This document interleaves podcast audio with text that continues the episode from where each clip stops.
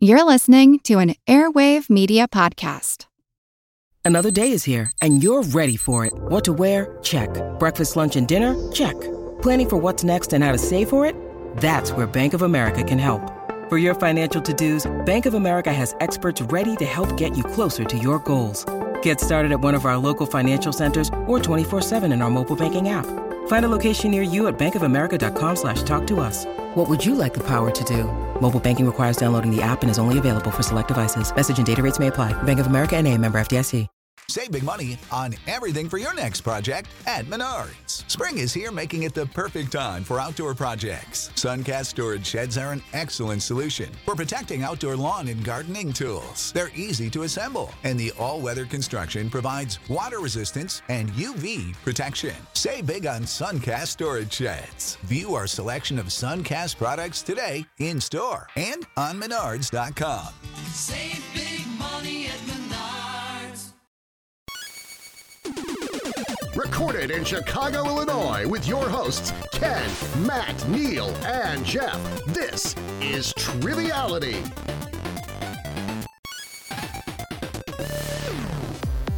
Hello, welcome to Triviality, the game where lack of seriousness meets a little bit of knowledge. I am Ken.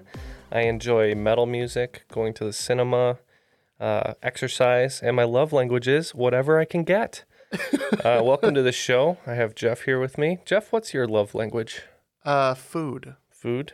Neil? Coffee. Uh, Matt? Binary. I think nobody knows what the love languages are. Is that right? Well, for your for your information, there are words of affirmation, the giving of gifts, bargaining, uh, admitting you have a problem, Capricorn, and getting tied up. Oh, I'm a Capricorn. Does that mean I have to get tied up? No, it's your choice. Oh, oh, I see. Okay. Well, I think a love language is also like putting the dishes away, apparently, or Yeah, cleaning the house. I think so. Okay. Bes- Cooking. besides uh, Mambo number five, Jeff, what's your love language? I feel like Jeff's life is isn't complete uh, every day unless he has a fresh French baguette in his backpack when he comes home. Seems like something Jeff would do. No, my uh, my love language is opening the mail every day and smelling the sweet, sweet cardboard. Ooh, that's a good one. I like that one. Well, clearly we're excited today. I'm going to be hosting for the first time in quite a long time. Might be a tough game, but it should be pretty fun. And Well, you've been writing it for two years, so it's going to be I really, really good. I really have. It took me forever to write this. And we have a special guest today joining us as a contestant, and that is Eric Walling. How are you doing today? Good guys. Thank you guys for having me on again. Uh, I think we're almost exactly a year from when I recorded in my basement way too close to an air conditioning vent. Oh, that's okay. You know, we all make mistakes, but we're glad to have you back. You're a Dutch enthusiast on Patreon. We really, really appreciate that. And um, what are you doing out there in KC these days? Yeah, so uh, just moved. So right now my love language is unpacking boxes.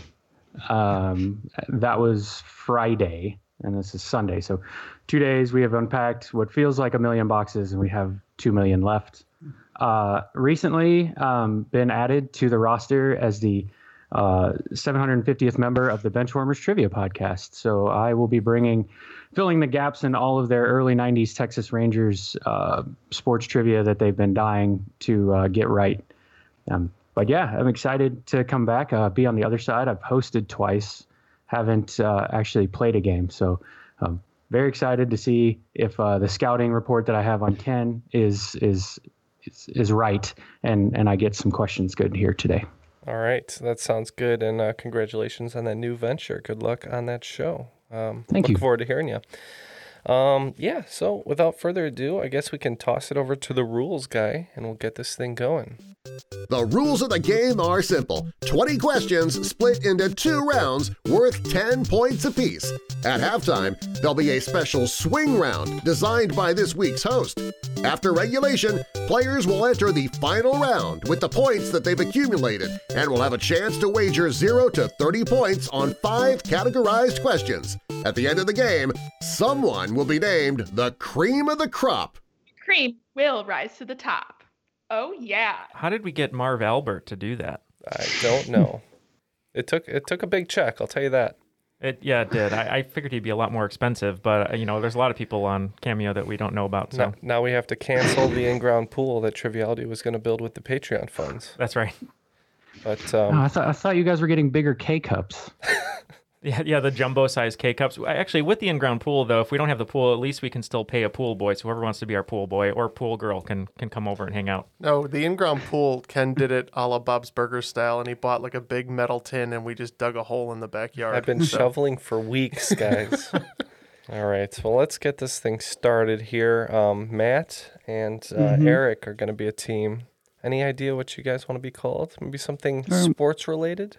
Yeah, I got I got an idea. Um, you know, quarantine seems to be ending. People are getting back out in the world, and it's time to lose those uh, quarantine pounds. I think so. I'm on a diet. Uh, Eric's a big Chiefs fan, so I think we're going to be kale to the Chiefs. Mmm, kale to the Chiefs. Neil and Jeff? Well, I know Jeff, you're pretty excited about getting back to the gym.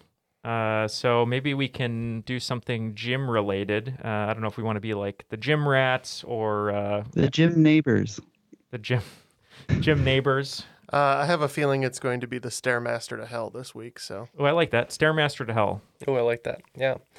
All right. Um, yeah, just want to say again, you know, still be cautious out there, guys. It's it's winding down a little bit, but we still got to be careful. So, be careful out there if you're going out to eat or going to the gym.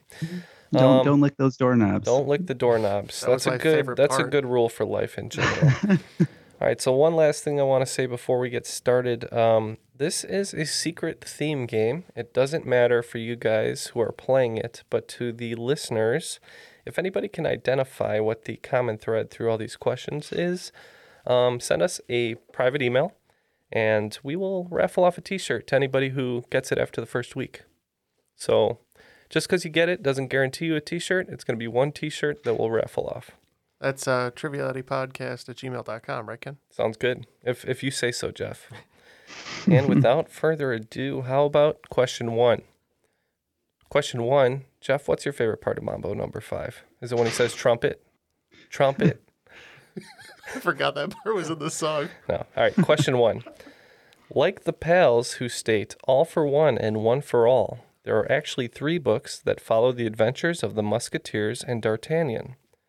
What is the name of the second installment, which takes place 20 years after the first and also contains a number in its title? Jeff and I uh, locked in over here. If you guys want to take a stab over there. Um, yeah, it would definitely be a stab. We have no idea, right? How, how Right. familiar are we with Three Musketeers? Uh, I like the candy, and I've seen the movie. Right. So we're we're really good here. So uh, we locked in with uh, Three Musketeers 2 Electric Boogaloo because it's a classic, and that's what we're doing. I like it. All right, Jeff and I uh, were trying to figure out a title, but we're just not too familiar with this property. We lathered ourselves in nougat, uh, but all we could come up with is the fourth Musketeer. Well, during your guys' conversation, you said maybe it's a trick, and the title is All for One and One for All, and it was in the question. That is not correct, but the answer was in the question because the answer is 20 years after. Just 20 years Oh. after? 20 years after. Oh. Yep. Oh, so it's basically like the uh, all the movies they've been making, like uh, the Bucket List and uh, Las Vegas. Logan. Yeah, yeah, Logan. Yeah, exactly. It's just about the Musketeers installing a sunsetter retractable awning. All right, so let's move on to question two. I think you guys might be able to get this one.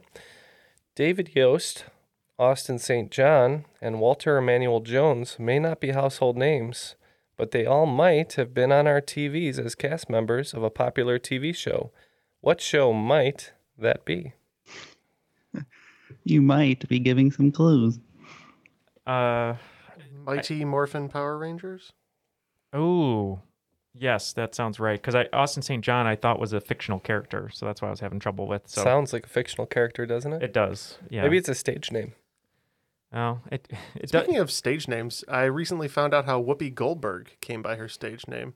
And it turns out that the whoopee is because she is a relentless farter, I guess. Oh my god. So she just embraced it. Yeah, people were saying she sounded like a whoopee cushion, so she's like, oh, fine. And Like, what what's funny about that is Patrick Swayze in the movie Ghost was wasn't actually playing a ghost. It was just her fart that was in the ether. Uh, do you want to go Mighty Morphin Power Rangers? yeah, I, I think I think that's what he's playing at. Okay, all right, we'll lock in. Oh, okay. Um, yeah, I'm very familiar with these names. Uh, David Yost, I believe, is the blue one. Austin's the red one, and Walter's the black one. I'm 100% sure these are Power Rangers. Yep, Matt didn't even need the uh, big hint there. It is the Mighty Morphin Power Rangers. Good job, guys. Yeah, Austin St. John just sounded too fake to be a real person.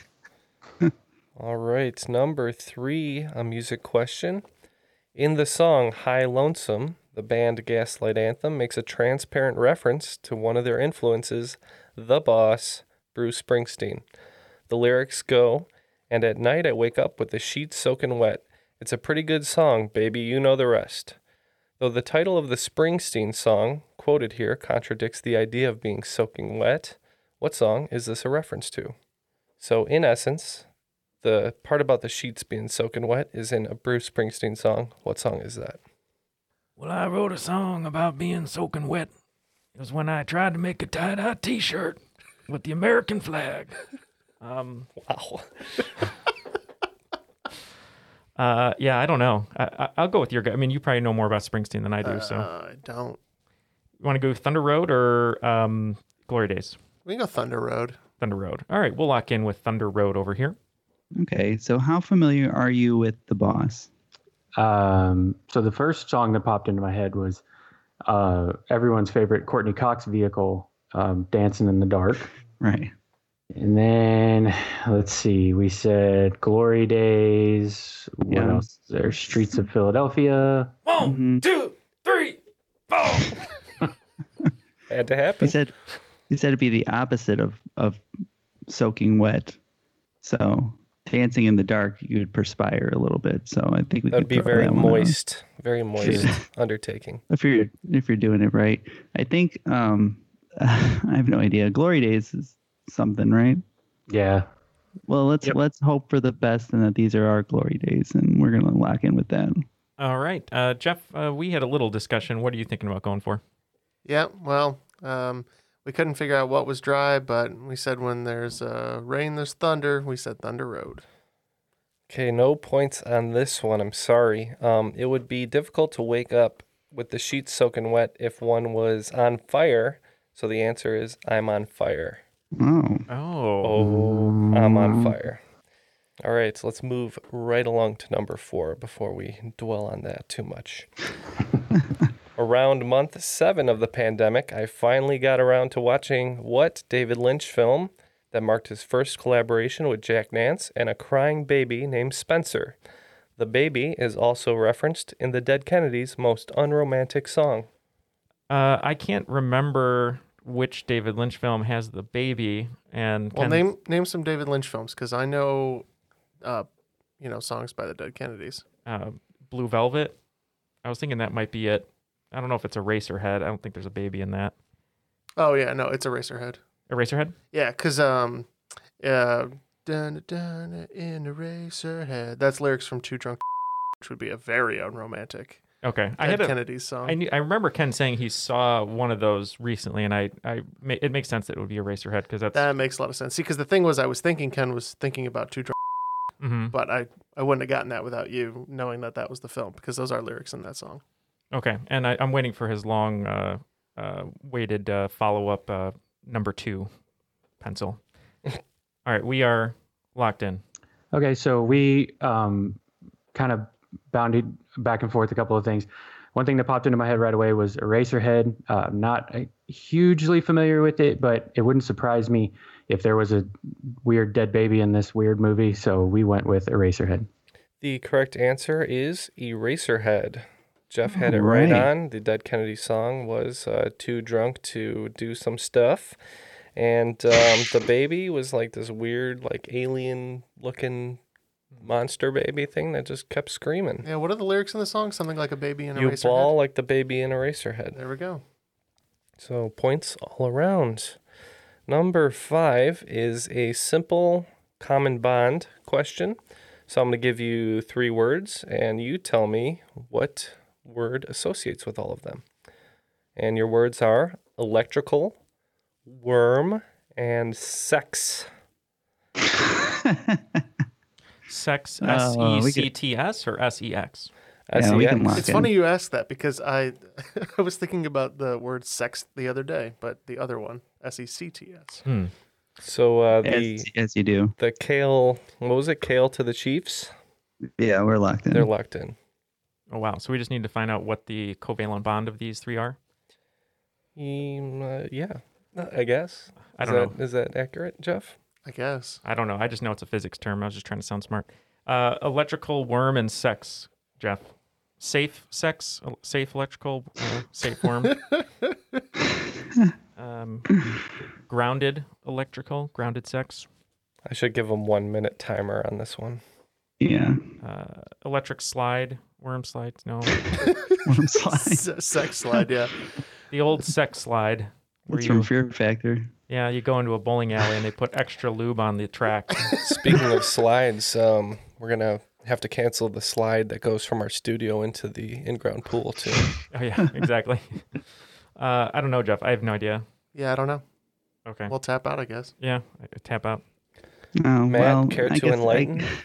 Yeah, I guess it's got to be something super simple. Is also the name of my sex tape. Uh, we're looking at tapes.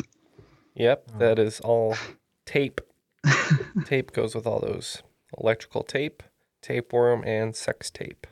Yeah, because if I didn't want the kale, I could always just get a tapeworm. So that also works. I'm very pleased that that question actually split the teams. I was not. I was worried if it was too easy or too hard, and it was just right.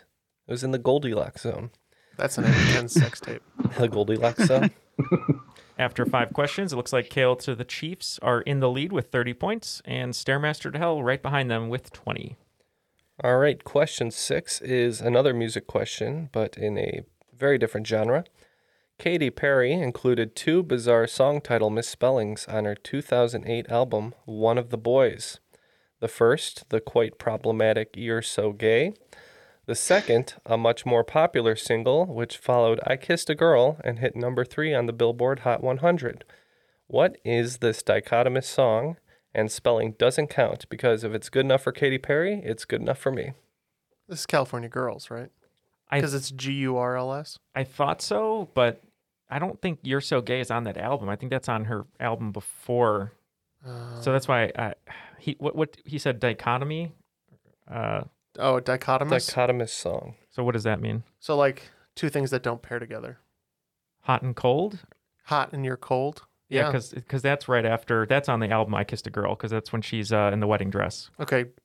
Okay. Um, okay, so first I was thinking of California Girls. Uh, shout out to Lita George for As that one one. does.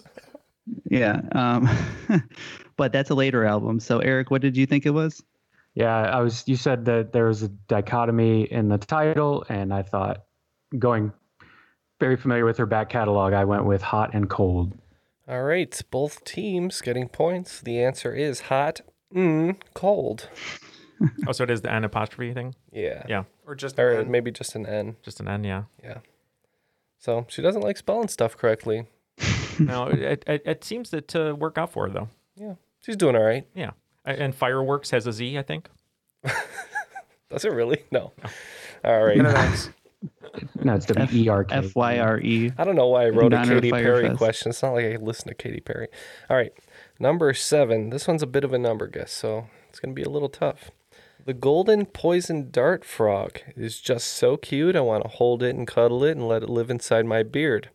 This would be a bad idea, however, because it contains a deadly nerve toxin, which would kill me easily with toxin to spare. Containing one milligram of poison, how many humans could one frog dispatch? And so I have the answer given to me in a range of 10 human souls. So I want you to pick a number, and if it's inside that range, you get points. Jeff, do you like uh, 25 or do you want to go? Oh, I think this thing is deadly. I'm thinking like 150. Okay, I, Oh I'll go with that. God. They're going 150. Do you think this one frog is milligram. killing- One milligram. 150. That's a very deadly frog. Um, It's a nerve toxin. so all right. Well, I think I think it's a little lower. Um, do you want to go with with the the old standby 42 as the answer to everything? Yeah, that's uh it's yeah, the life, the universe, and everything. Forty-two seems seems like a sweet spot. Yeah. Well, we're, we're gonna lock in with 42. All right. Well, compared to your answers, uh, now the frog doesn't seem so deadly. it is 10 to 20 humans could be killed by one milligram of this poison. Uh, that is roughly 10,000 mice or two elephants. And if you thought about it in terms of grams, one gram could take out approximately 15,000 humans. Oh my God. Jesus. 15,000? Yep. Wow. If you do the math. Oh, man. All If I see one of those guys, I'm running. It's good advice. Little bastards. All right. A uh, little bit of a lighter question. Number eight. Proof that we live in the darkest timeline has been abundant for the last few years. However, the hypothesis is made more clear by the fact that Robert Downey Jr., Eddie Murphy, and Rex Harrison have all played what title character? We can lock in. Ooh, I know this one too. You got it? Is this uh, Sherlock Holmes? Am I Uh, wrong? No, Eddie. You said Robert Downey Jr., Eddie Murphy, and who else? Rex, Rex Harrison. Uh, Doctor Dolittle. Oh yeah, yeah, yeah. Yep, and Yes. we we locked in with uh, Doctor Dolittle. Yep, they all talk to animals in Doctor Dolittle. Did we need the Robert Downey Jr. Doctor Dolittle? Is the question. Probably No. not. I don't even think he wanted it, but I'm sure the money came through. He quit Iron Man, and the very next movie he does is Doctor Dolittle. Give What- me a break. What would have been better is if he, you know, stepped into the shoes of Rex Harrison from My Fair Lady, and instead of training uh, uh, Mary Golightly, or no, that's I'm sorry, that's Holly- Breakfast at Tiffany's. Uh, anyway, instead of him training um, uh, What's her name? Eliza Doolittle. There, Thank there you. you. go. Ah, Doolittle. Eliza Ah, Doolittle, uh, he could have been training a uh, a pointed frog or whatever you said to be human. To murder him. yeah. To commit murder. Perfect crime. I'd watch that movie for sure. All right, next question number nine. With four to five million people worldwide and their largest populations in China, Vietnam, and Laos, what indigenous group received more widespread awareness in the United States after a St. Paul community was featured in the film Gran Torino? While some depictions of their culture in the film received some negative reaction, the film was praised by others, citing its authentic casting and deep characterizations. We'll lock in over here. Yep. And I'm about to get off Neil's lawn. So yes, all I know about that movie is the lawn. So I know. I know. I can see a car rolling slow by Clint Eastwood's house and him Yeah. smoldering on the porch. yeah, lawnmower man. Um, I don't even think in his 20s Clint Eastwood was smoldering. Let's be honest. um, um, do you you have no idea, do you? I got nothing. Yeah, and in order to avoid being saying something insensitive, we are not going to answer your question. I We're- figured, we're I gonna figured that might that. happen. Yeah, uh, remember this movie uh, pretty well. Uh, his neighbors uh, invited him over for uh, for some cookouts, and, and he got to know the uh, the young neighbor next door. And I believe it is the Hmong culture. Yes, it is the Hmong culture, uh, sometimes spelled with an H, sometimes without, depending on the specific group of Hmong people. So good job, you guys get points. And number 10, this one might be a little bit for Matt in a way and a little bit for Jeff in a way. Oh. Let's finish out the round strong. It's a sad sports question. Here you go. Here I am. If you want to identify if my biceps are harder than Jeff's pecs, you're going to want to use this scale. Thank you, ma'am. So, so you're looking for the the scale for bicep arms? No, just the scale for hardness. It's Oh. Rockwell. Yeah, that's uh, Moe's lines from Uncle Family Feedbag. But I don't, I don't. Is it the Moe scale? Um, Am I thinking too hard? no, Probably. I'm trying to think of. Um, no, I mean, if that's what the clues point to, Rockwell is is more of a. And he said it was for me, so that would be uh, a Simpsons related thing then. Sure. Let's go with let's say Mo. Oh, let's say Mo. What do you have, Jeff? Yeah, it's uh, it is Mo's. Yeah, it's spelled M O H S, but it is the Mohs scale. It's not the family feedbag scale. No. like, please take the fries off my head. They're incredibly hot. After one round, uh, we have tied it up uh, over here, sixty to sixty. That is what I call perfection right there in difficulty. 60 to 60. I appreciate myself. Good job, Ken. Thank you. Let's go ahead and swing on into the swing round. I'm passing around the fishbowl. Uh, put your keys in there and we'll get started. Today we are going to be working with alter egos. I'm going to give you the real name of a person. They're mostly fictional. And you're going to give me their famous alter ego. So for these, I'm going to also tell you um, what they're from, um, mostly well known for, but it, there could be some crossover. So if I say TV, it could be comics and TV and film, but Right. you know, I'd be going on forever if if I said all of them. But I tried to be as inclusive as I could. So is Eric TV, uh, movies, mobile phone games. Yeah, So exactly. you wouldn't Yeah. Obscure 1968 album covers. Yeah. I know Eric uh, has a side uh, hip hop career. Uh, is his alter ego uh, Bartholomew Sheffield going to be included? Mm, guys, you weren't supposed to tell people about that. All right. So if you guys are ready, I will give you the real names. The first one is Doreen Eileen Green, and she is mostly known for comics. The second one is Miley Stewart, mostly known on TV. The next one is Dr. Jon Osterman from graphic novel and TV. Number four, Thomas A. Anderson from mostly film. Uh, number five, Ranger John Reid, uh, TV, film, comics, etc. The next one is a real person, uh, Mark Sinclair. And if you need help with this one, I recommend you consult with your family. The next one, Adrian Toombs from comics and film. Uh, number eight, Kara Zor-El from comics, TV, etc. Number nine, James Gumb from literature, film. And number 10, Riri Williams from comics.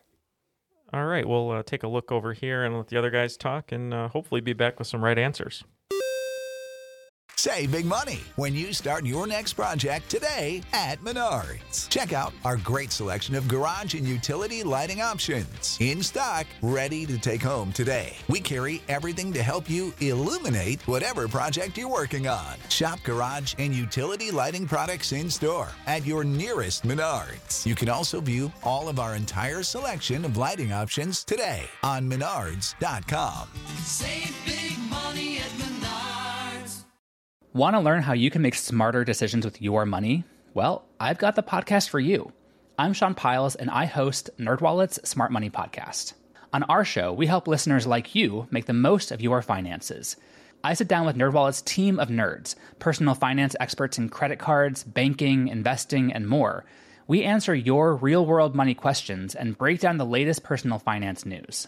The nerds will give you the clarity you need by cutting through the clutter and misinformation in today's world of personal finance. We don't promote get rich quick schemes or hype unrealistic side hustles. Instead, we offer practical knowledge that you can apply in your everyday life. You'll learn about strategies to help you build your wealth, invest wisely, shop for financial products, and plan for major life events. And you'll walk away with the confidence you need to ensure that your money is always working as hard as you are. So turn to the nerds to answer your real world money questions and get insights that can help you make the smartest financial decisions for your life. Listen to NerdWallet's Smart Money Podcast wherever you get your podcasts. All right, and before we get to those answers, just want to remind you all that we have a Patreon. You know, that's the way that we keep our show going and running. We're really happy to have Eric with us. He is a Patreon supporter. You can join him at patreon.com slash triviality podcast, get some perks for yourself, including some of our wonderful bonus episodes, uh, including the crop drop, which we introduced last year, one of my absolute favorites. And uh, just check it out. Mhm. And I was Yeah, and uh, priority booking to be on the show, which is great. True. And I was just kidding about the pool, guys. We're not wasting your money like that, we promise. All right, it's that time to pull the keys back out of the bowl and see who we got.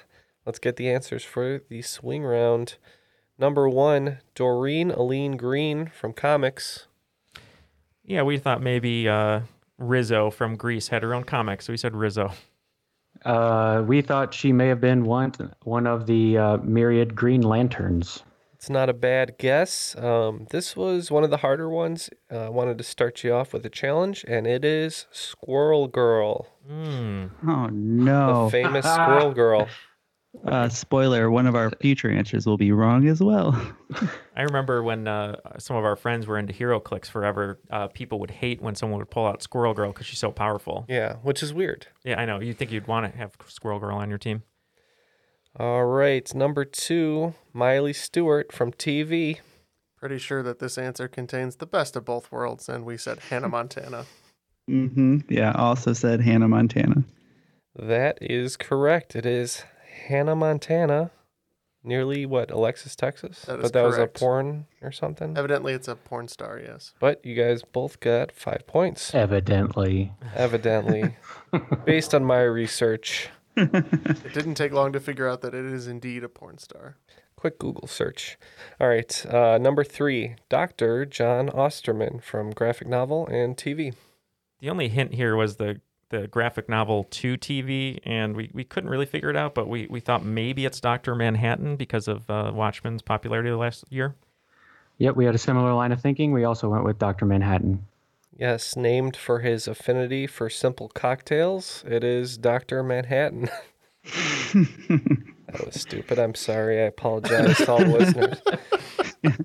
All He's right. Dr. Negroni in some regions. Yes. Number four, Thomas A. Anderson, aka Mr. Anderson. Mr. Anderson. Yep, we uh, we knew right away this was Neo. Um, we didn't know right away, but until uh, I think Eric said something like, "Who is this Mr. Anderson?" and then it kind of clicked. So we said, Ah. "No." Yes, of course, you guys are right. Uh, you have to throw the Matrix in there. It is Neo. Number five, uh, surprisingly challenging. I thought this was a gimme, but Ranger John Reid from TV, uh, film, comics, etc. We had the longest conversation on this one, and it sounds very, very familiar, but we just could not pull it. We didn't know if it was uh, a soldier or uh, maybe like a space ranger or something, but we just ended up going with Ranger Rick. Yeah, we thought this guy didn't have very many friends out on the frontier, uh, so we went with the Lone Ranger. It is the Lone Ranger. I thought I thought giving you the Ranger would uh, would seal the deal. I didn't even think of Lone Ranger. I thought he'd have a cooler name, but I don't know. Nope. You know, he's from. That's, He was that's from why I changed like, it to Lone Ranger. Yeah, right. Oh, he's from like early American, like you know, comics and TV. So he's got a pretty pretty boring name, I guess. Number six, a real person named Mark Sinclair, and if you need help, consult with your family. Um, I'm going to take a guess on this one. I'm going to guess this is Marc Summers. we we were thinking this guy also hosted Family Double Dare. we said Marc Summers. Did you figure it out, Neil? I, I got if it. If you consult with your family, family's everything. Oh, oh, duh, oh, duh. It's Vince, uh, uh, Vin Diesel. It is Vin Diesel. Surprisingly, not his real name. I'm sorry, Quentin. My Noted friend Street is Shark a enthusiast. It's not his real head either. He just wears a bald cap. Me too. Number seven, Adrian Toombs, comics, film, etc. I didn't know this one at all. Uh, I have to give it up for Jeff if it is correct. Uh, we were thinking it was uh, in the MCU, and we locked in with Vulture. Yep, Matt pulled this one. This was uh, um, Michael Keaton. Michael Keaton. Yeah, sorry, Michael Keaton's character from the Spider-Man films. That's Vulture. Yes, I really enjoy when he turns around with the gun in the car. so it's a brilliant scene. It is the vulture. It really is great. Having just rewatched that. Want to get nuts? that is Batman. Um, not included in this uh, portion of the game. Number eight, Kara Zor-El. Big hint on the name there. Comics TV. Yeah, we know um, Kal-El, um, which of course is famously the name of uh, Nicolas Cage's kid. Uh, but we know this is Supergirl. hmm Uh, also said Supergirl. That is correct. Good job, guys. uh, 10 lumps of kryptonite per team. All right, number nine, James Gumb, literature and film. Uh, James Gumb. Um, don't know. So we guessed uh, this was Sherlock Holmes. Gumshoe. Uh, yeah, this guy asked me to help him put a couch in the back of his truck or his van one time, and I luckily dodged a bullet there. This is Buffalo Bill. It is Buffalo Bill. And might I Oh. say, Neil, your skin is looking very smooth today. Would you? Would you? I'd We can't use that. I'm gonna. pu- Do you got "Goodbye Horses" on that uh, soundboard this time, Neil? I should, but if, if that song comes on, though, I immediately do get naked, so you don't want that to happen. I know we've seen it. All right, last one, number ten, and uh, man, Neil was horribly close to the correct answer on this one. Uh, Riri Williams, the other really challenging one, I thought.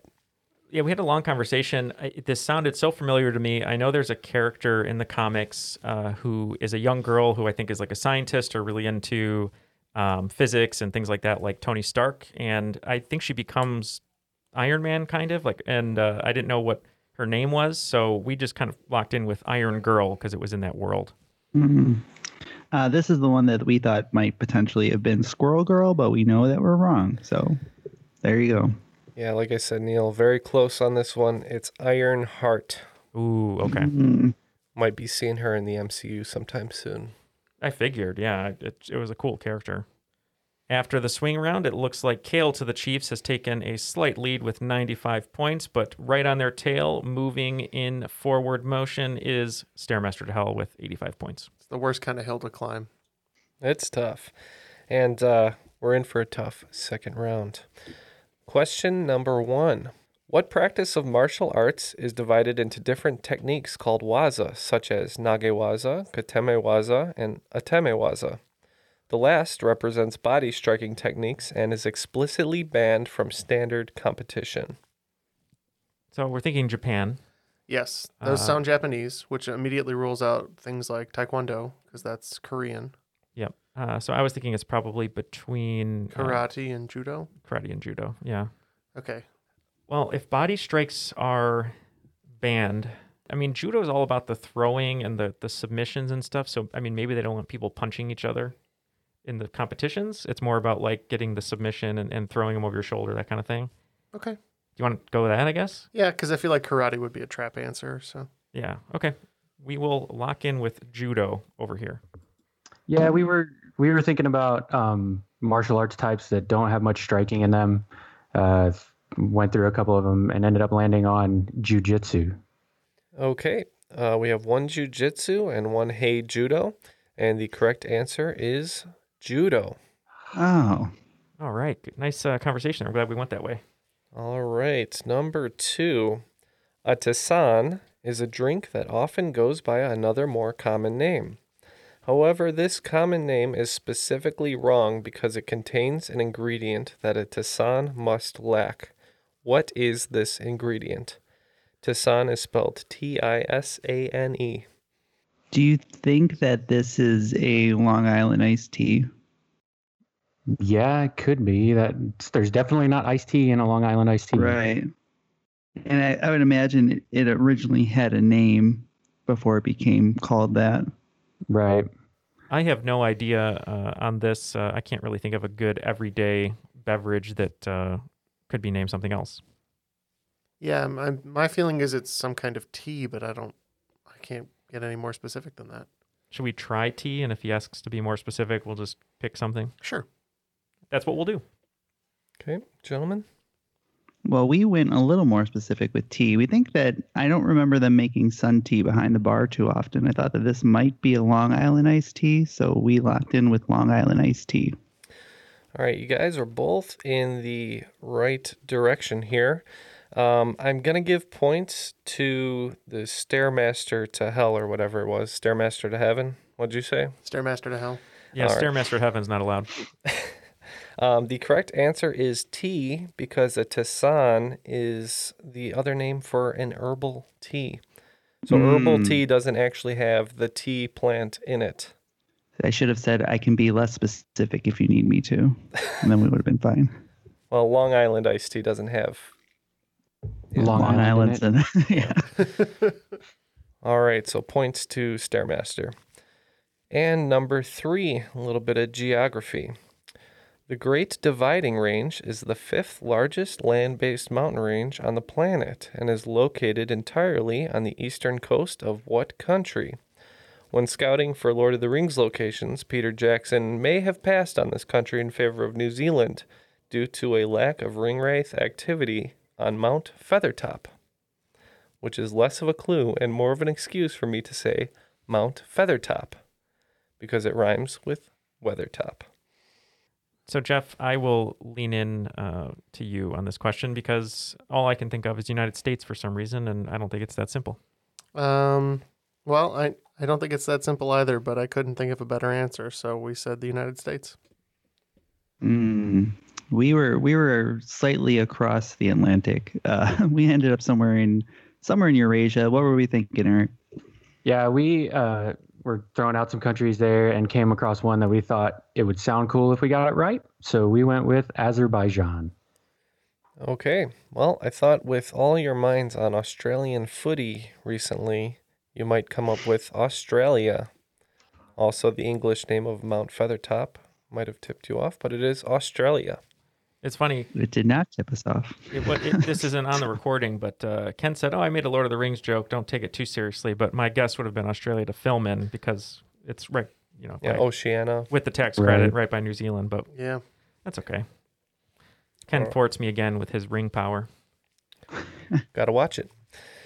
All right, number four. The word jeans, as in mom jeans, not as in Ken, you're swimming in the shallow end of the gene pool, is derived from the French pronunciation of what Italian city, which is believed to have been the origin of denim? Uh, so we're looking. So jeans is a French pronunciation of an Italian city, is what you're Right. saying? Okay. Genoa?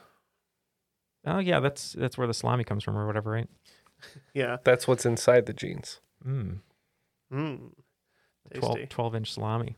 Uh, Um, yeah, John Holmes when that's he because used to Ken do knows you can't sneak food across the border illegally. So Right. he's hiding them salamis. the reason John Holmes was so popular along uh, among adult film actresses is because he actually just had a real 12 inch salami and they ate lunch. Um, uh, yeah, Genoa's fine. I mean, I, I've heard this story. I've, I've heard the origin of jeans. it's got to be your gut then, because I mean, you said it right away. It's got to be it. I, it's the only one I could think of. I mean, it's not like Venice or Florence or Rome or. Do you want to go with that? Yes, we will go with Genoa, or Gen, or, or however you pronounce it. Okay, you fellas are up. So we started naming every Italian city we know. And we stopped at five. uh, yeah, I don't think it's like I don't think it's a, a Rome or Naples or Venice. How did I forget Nah. about Naples? Oh, I'll show you my Naples right now. Well, maybe it was a Genoa. Ooh, yeah. Genoa is a city, and it could be It sounds like mispronounced. well, Yep. correctly pronounced in French. Well, incorrect. Yeah, We'll Frenchly pronounced. Yeah, Frenchly pronounced. we'll say uh, Genoa. We too said Genoa or Genoa. You guys are both right. Good job. 10 points apiece. Genoa. Cool, Matt. That was a hard one, and, and uh, it seems like you guys were onto it right away. Props. Number five. I tried to read a sci fi horror classic, but I ended up grabbing the wrong book, and instead I read the similarly titled novel by Ellison, which explored black nationalism, Marxism, and personal identity, presented with just a bit of existential absurdism. What did I just read? We can We lock, can lock in. in. Wow. Oh no. So sci-fi horror, I always answer Dune, and it's always wrong. So, so that's not so today's helpful. the day. today. Today is the day. I would. Ex- I, I mean, Ken would write a Dune question. I think. No, I don't think this is it, but um, So I'm thinking sci-fi horror. When you said classic, I was thinking of something more along the lines of your Frankenstein's and your Draculas and your mm, Swamp Things, your I don't think there's a book about. creature from the creature from the Black Lagoon. Ain't nothing that a but a book? swamp thing. That's that's the Louisiana Snoop Dogg. Uh, what a sci-fi horror classic? Uh, Red Planet. Oh, God. Are we getting farther away? Much. Blade Blade Runner or I don't know. I don't know. You pick one. Do you like Swamp Thing? Sure, or creature from the Black Lagoon. Let's Sure. Cre- something like creature from the Black Lagoon. We don't know. Yeah, um, if if this is the Ellison book in question, I'm pretty sure I had read it. Um, and we went with The Invisible Man. Mm. Yes, Oh, the sci-fi darn. horror classic is The Invisible Man, and the Ellison version is Invisible, Invisible Man. Man. So Man. we'll be getting points. And after five, the tables have turned, Mr. Bond. Uh, How looks like the turn Tables tables. have turned. the staircase to hell has uh, increased the difficulty on the machine. We are at 125, and Kale to the Chiefs with 105. Moving on to number six. An auto stereogram may not be initially recognizable to you, but if you look back to your childhood, I'm sure you're familiar with it under another name, taken from a book series that popularized them. What is an auto stereogram?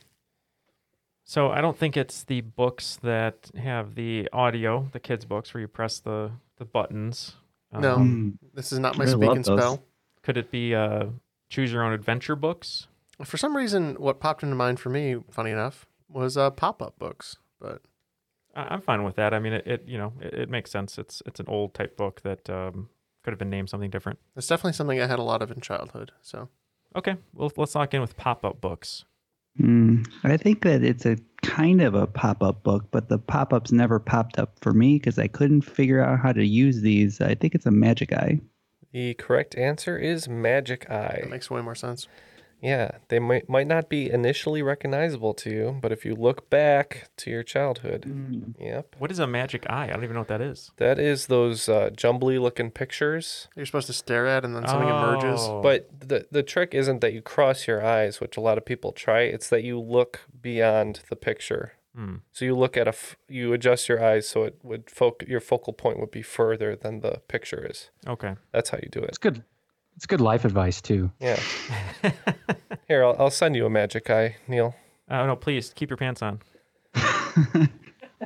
Number seven. What do the following fictional characters have in common besides the fact that they're fictional? He Man, Princess Leia, Scarlet Witch, and Hallie Parker, and Annie James. I'm going to give you guys a clue on this one. And the clue is Hallie Parker and Annie James. I do not expect you to recognize those names. It is simply to be funny and to close off all other possibilities of answers. So don't think too hard about those names. Well, He Man, at least in the movie, I don't know if this is like this in the in the um, the lore or whatever, but He Man gets um, displaced from his home planet. Does he have a twin? um, hmm. Because Princess Leia has a twin, right? With Luke. Yeah, They're they're, they're twins? twins. Scarlet Witch. Scarlet and, Witch and her brother are they twins? Yeah, her and Pietro. Yeah, they're, twins. They're twins. twins, right? Yeah. Maybe He Man does. Oh, maybe he has a twin sister, actually, from the movie. I'm trying to think. I think that might be right. It's either that or they're displaced from their home and then they, they make their, their, not their living, but they're on another planet because He Man comes to Earth, Princess Leia comes to um, Tatooine or whatever, and then Scarlet Witch comes to Earth, but she's from Earth. So, I was like, she was always on Earth, I think. yeah. You just want to say twins? That's good. I think so. Okay. Um, yeah, so this was a tough one. Um, then I started, we started thinking about what what do these people kind of are known for, and uh, having just seen all of WandaVision, very familiar with Scarlet's, uh, Scarlet Witch's twin brother Pietro, and then Princess Leia also potentially has one. Luke, they kiss. It's kind of weird in retrospect. Um, he. He-Man and She-Ra not making out, but I think we're gonna go with their they have twins. Yeah, we uh, we had a parallel answer and said Danny DeVito and Arnold Schwarzenegger, right? Twins. That's right. Yes, they are all twinsies. Uh, He Man, uh, She-Ra, Princess Leia has Luke, Scarlet Witch has uh, Pietro, aka Quicksilver, and Hallie Parker and Annie James are both Lindsay Lohan in Parent Trap. That makes sense. That's funny. All right, number eight. Usain Bolt was born to be fast since he has such a cool last name. He is the world record holder for the 100 meter sprint with a time of 9.58 seconds. What prolific sprinter holds the second place for the 100 meter with a pathetic time of 9.63 seconds, the current Olympic record? What do you think This about this? is your sports question. Come on. This is this is one of three sports questions. You already had the judo question. You son of a. Uh, my only thought here on this question is uh, a runner who was popular when I was younger. He wore gold shoes, and that's I think it's Michael Johnson, but for me it would just be Johnson. But you you said maybe it's a trick question. Yeah, I thought maybe it could be Usain Bolt also has the other record since the the other one was an Olympic record. Or, So he has the world record and the Olympic record. yeah, but which would just be slower. That that would be my guess, but I, I'm comfortable to go with whatever you want. No, I, I like your idea that it's a trick because Kenneth would be calling uh, his second uh, feat also pathetic, even though it's the same guy. So yeah, let's go Usain Bolt. Mm. That makes us question some things. What did we talk I- about, Eric? yeah, we just bypassed all those clues Mhm. and started thinking about other prolific sprinters in the time frame. I knew that you know Justin Gatlin had a pretty fast time in the in the 100 and I remember Michael Johnson being more of a 200 400 guy. So we went with the different American Justin Gatlin. And uh, holding the, the world record, Usain Bolt, holding the Olympic record with a time of 9.63 seconds, also Usain Bolt. Mm. So good job picking up the the uh, trick there. For number nine, in December of 2012, Chinese scientists use the phase lag of the Earth's tides during full and new moons to calculate the speed of what? And I promise the answer to this question is not Usain Bolt. Yeah, Jeff, I'm I'm I'm having uh, trouble with this one. I was thinking of a, an experiment that had to do with pipes and water measuring like the speed of atoms or something like that, and it's definitely not the right answer. So No, there's definitely a gravitational experiment. I can't remember which one that you're thinking of was run that way, but um, I don't know. I'm trying to think. Obviously, it was measured with tides based on a period with the moon, but I've got absolutely no idea um, what speed they would be measuring. So uh, we'll just take a really dumb guess, and we'll say they were measuring the speed of the moon. That's how fast it drives. Um, yeah, we thought we are thinking, you know, 2012 it was too early to measure the taste of the Tide Pod, so we kind of were thinking of some other things. Uh, Eric, what did we end up with?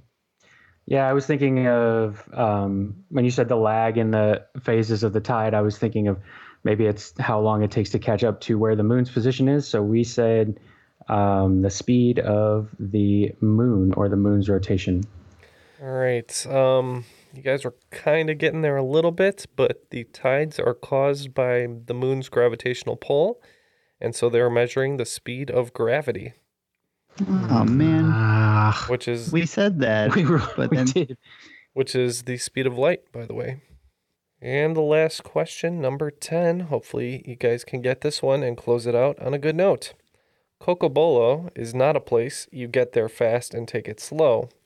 But Dave Coulier would tell you it is, in fact, a variety of what commodity? Um, um, Coco Bolo. Coco Bolo, Oh, didn't he wear like tie dye shirts all the time on the show, or Hawaiian uh, Hawaiian shirts? No, bowling shirts. could have worn Hawaiian shirts? I don't know. He had the he had the beaver or chipmunk It was a woodchuck. woodchuck, That's woodchuck erasure, you bastard. uh, chipmunk woodchuck. sorry. What does a Word? what does a woodchuck have a commodity? wo- Um, nothing, right? Word? That was terrible. Puppets? I have no idea. Oh, I mean, wood is a commodity. Yeah. Do you want to say wood? I have no idea. the idea. Coco Bolo tree. I mean, that could be a thing. Yeah. Sounds, like a tree. legit. Yeah. It sounds legit. I mean, the woodchuck knew a lot about wood, so All right. Well, well let's lock in we'll with lock the- in with wood. with wood. All right, so we we were going through every Uncle Joey thing we know, and then you guys asked us to cut it out and answer already. And uh, so his last name was yes, thank you, Jeff. He's he's motioning it out. Uh, last name was Gladstone, so we thought maybe it's some kind of stone or something like that. But then Ranger Joe, he had that stupid woodchuck who asked if anyone had any wood, and I think it might be wood, some kind of wood. So we're we're locking in with some wood. And we too said wood. Yes, Cocobolo is an exotic type of wood. so good job, guys. It is wood. I said uh, something like Ken's very familiar with the show, so it might be a deeper cut than just his name or his catchphrase.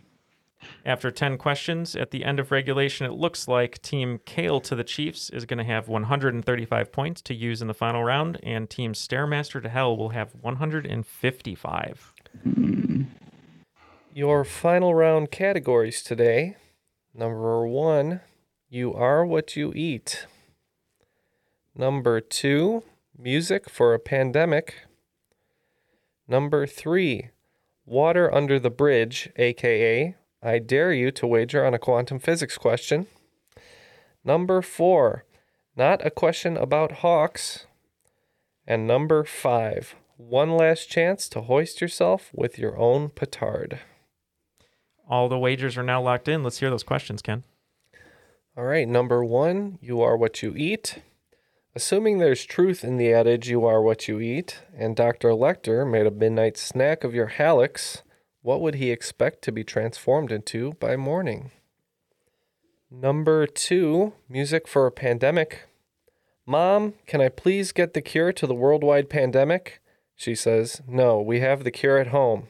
But the cure at home is this album, which features the singles Love Song, Lullaby, and Pictures of You. And oddly enough, the album title also describes my mental state during said pandemic. Number three, Water Under the Bridge, aka I dare you to wager on a quantum physics question.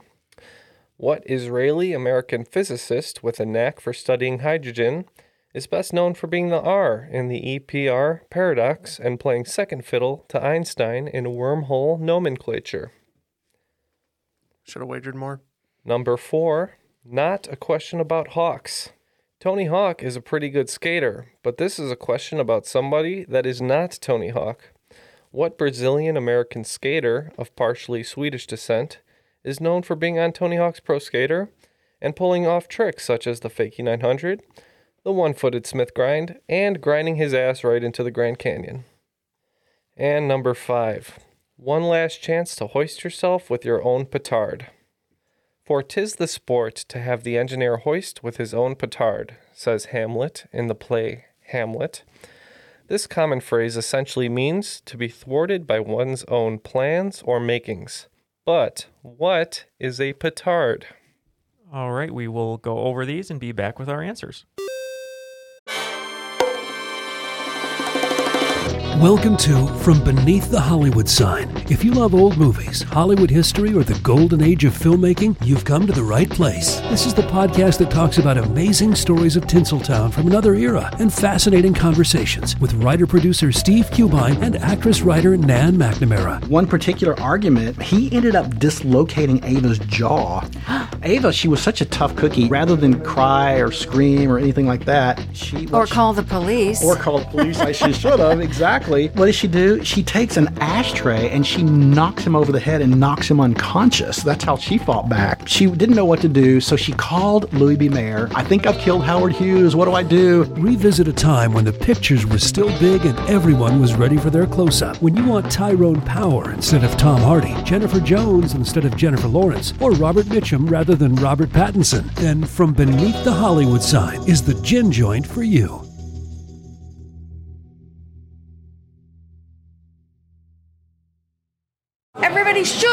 William Shatner has something to say. Kat and Jethro, box of oddities. What do you do when the woman you love dies? Well, of course, you dig her up and you live with her. Aww. The show examines weird things. There are plenty of old photographs from this time period of children out in the streets playing in and among the dead horse carcasses. Oh, I miss those days. Things used to be so much simpler. Kat and Jethro. Then there's the urine wheel, which sounds like a really bad game show. Thing done weird things. Kat and Jethro, box of oddities. That is really mysterious. Join Kat and Jethro Gilligan Toth for the strange, the bizarre, the unexpected as they lift the lid and cautiously peer inside the box of oddities. The Webby Award winning Box of Oddities podcast from Airwave Media. All the answers are now locked in. Let's see who will come out victorious. Question number one You are what you eat. Assuming there's truth in the adage that you are what you eat, and Dr. Lecter made a midnight snack of your hallux, what could he expect to transform into by morning? We wagered 15 on this one, and we know that uh, in Silence of the Lambs, he mentions he'll eat someone's liver with a nice uh, Chianti and fava beans. But uh, we were looking at Hannibal, where he was eating Ray Liotta's brain, so we said brain. Hmm. Uh, we wagered 30 on this one, and Eric, what did we come around with? Yeah, we kind of bounced a few different body parts off of each other in a in a metaphorical way. Okay. And ended up with uh, on ear or ear drum ear. Okay. Well, Hannibal Lecter wakes up in the morning, takes a good look in the mirror, and he is a big toe. Oh. All right, number two music for a pandemic. Basically, what Cure album has the singles Love Song, Lullaby, and Pictures of You, and it describes my mental state. Oh, mental state. I thought you said stuff you were doing in the pandemic. so we're not guessing pornography then. Um, God. no, I'm pretty sure um, for 10 points we wagered, Neil? That's right. Okay, so we wagered 10 points on this one, and we think the Cure album in question is Disintegration. Mm, We wagered 30, and we concur. Disintegration. That is right. It is the best Cure album, Disintegration, in my opinion. No angry emails, please, sad boys. Please at Ken. Sad boys. All right, number three, water under under the bridge, aka I dare you to wager on a quantum physics question. I tried to bait Jeff here, and I don't think he took it. Basically, what Israeli American physicist who is known for studying hydrogen is best known for being the R in the EPR paradox and playing second fiddle to Einstein in wormhole nomenclature? Yeah, so we wagered 15 points on this one, and I am very sad I didn't take you up on it because I'm pretty confident that this is Rosen. Mm. We wagered zero, and Eric, what do you know about nuclear fission or whatever this is? Nuclear. I if I told you, I'd have to kill you. uh, so we wagered a whopping zero, and since we couldn't think of an Israeli American physicist that met this, I'm going to go with my favorite Rangers manager. That is the R stood for Ron Washington. All right. Well, the physicist is Nathan Rosen. Uh, wormholes are called Einstein Rosen bridges. Number four, not a question about Hawks. You thought this was a hockey question. It is not. Tony Hawk is a pretty good skater, but this is a question about somebody that is not Tony Hawk. What Brazilian American skater of partially Swedish descent is known for being in Tony Hawk's Pro Skater, pulling off tricks such as the fakie 900, the one footed Smith grind, and grinding his ass right into the Grand Canyon? All right, we wagered 10 points on this one, and uh, one of my other favorite choices, if I wasn't going with uh, Geoff Rowley, um, it's Bobby B, Bob Burnquist, and Tony Hawk Pro Mhm. Skater. We wagered 30 on this one, and his name actually does kind of sound like a hockey name. Uh, so we, we also said Bob Burnquist. That is correct, Bob Burnquist. Number five, one last chance to hoist yourself with your own petard. For 'tis the sport to have the engineer hoist with his own petard, says Hamlet in the play Hamlet. This common phrase essentially means to be thwarted by one's own plans or makings. But what is a petard? We wagered 15 on this one. Uh, love Hamlet. I know that uh, the engineer maybe plays a clue into it, but I, from what I've heard over the years, I believe it's like a an explosive or a bomb or something like that. So we didn't know how specific to be. So we just said a bomb that blows up. Yeah, and Matt came across this one. He this reminded me of a question I'd heard before. So Matt, what'd you come up with? Uh, we wagered 30 on this one, and uh, we just think it's some kind of bomb.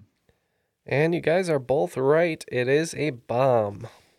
Well, that one didn't blow up in our face. So I think this game blew up in our face, though, because if my math is correct, which it often is not, I believe we ended up losing by five, Jeff, because the team Stairmaster to Hell ended with 190 and beating us by five points is today's cream of the crop, Kale to the Chiefs. I am the cream. Fortune favors the bull today. How, Anything is possible. how heartbreaking. I, I had no idea. I, I was doing the math in real time, and if my math is correct, it, it shocked me. I believe it is, but I'll double check. All right, we're gonna wait while Jeff checks, and uh, you might as well just give your victory speeches now, gentlemen, uh, because if it is if it isn't correct, you should just still take the win. Oh yeah, because they're up Okay. sixty. Mm. You guys both did great today, though. To be honest. Yeah, it was a great game. Great uh, questions. I think we had about a sixty percent, uh, uh, you know, approval rating. I, I suppose not approval rating, but sixty percent get rate. We've never had a sixty percent approval rating. No, definitely not. Uh, much like much like my college years is right at about sixty percent. C's and D's make degrees. D for done. All right, well, that'll do it for today. We want to thank again Eric Walling for joining us. Any last shout outs today? Uh, no, thank you guys for having me on. Um, you know, I love being a part of the community. The the crop's always a blast. Uh, you know, I love coming on for a couple hours and spending time. It's fun being on this side. Um, I feel like I didn't make it too much of wasn't too far behind on all the questions. So, a great game, Ken. Uh, Thank you. Also, shout out to the um, the Benchwarmers Trivia Podcast. If you like sports trivia, please listen to us or myself and Matt in the very meta BTPOT, where we just talk about our trivia games Awesome. and really make we make fun of each other for how we missed easy questions. So Awesome. Thanks again, Eric. I think we're going to change that from any last shout outs to it's your chance to bask us in compliments right now. Yeah, there you go. yeah, if you All want to shower us in compliments, please. if you want to hear me Well, you're on very uh, on Benchwarmers, Matt was on Benchwarmers, and I was just on at episode 80, uh, where it was a two-on-one sports movies uh, trivia games. You can see how I fared. All right. Uh, be sure to check that out. And for Eric, Jeff, Neil, Matt, and myself, I'm Ken. And that was Triviality.